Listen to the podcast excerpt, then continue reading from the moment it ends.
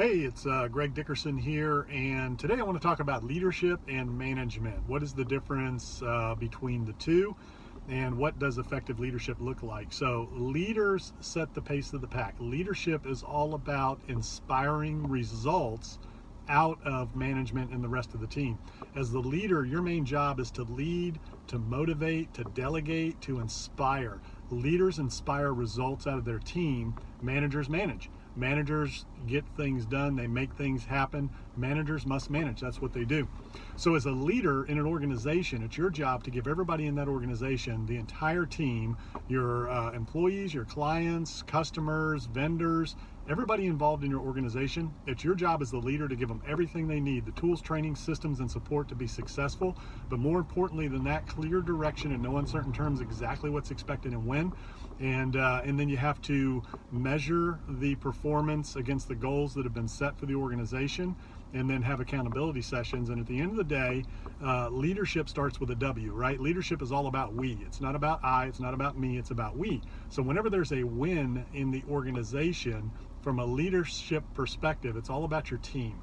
Whenever there's an issue, or you don't get the result you're looking for, or there's a problem, that's when the I comes in. As a leader, you got to look back to yourself and you got to take accountability for your organization and for everything that's going going wrong, and you give credit to your team for everything that's going right.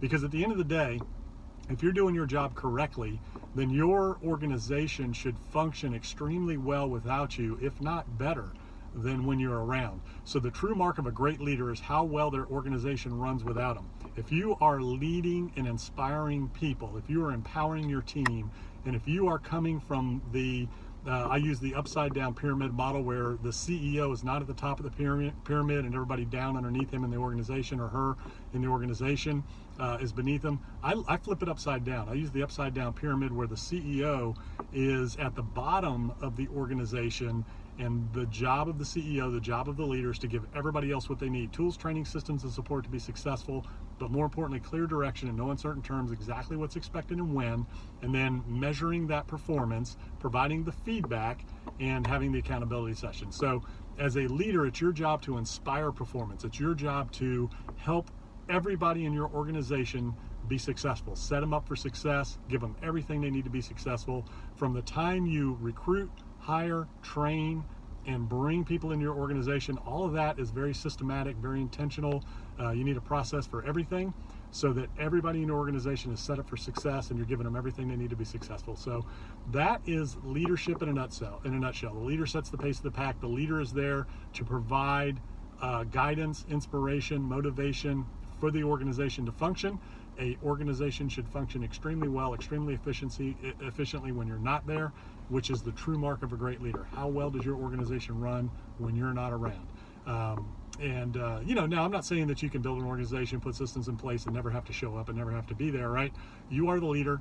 Uh, people want leadership and inspiration and guidance. It's your vision. Um, you want to inspire the team to execute your vision with or without you. Uh, you have to keep an eye on your business. You have to know your numbers. Keep an eye on the metrics. We'll talk about another uh, in another video. We'll talk about the numbers and we'll go deep on that. What does that mean to know your numbers? Um, today, I just wanted to bring you just this little video about leadership and what it means to be a leader and how to inspire performance from your team as a leader. So, this is Greg Dickerson. I hope you have a great day, and we'll see you on the next video.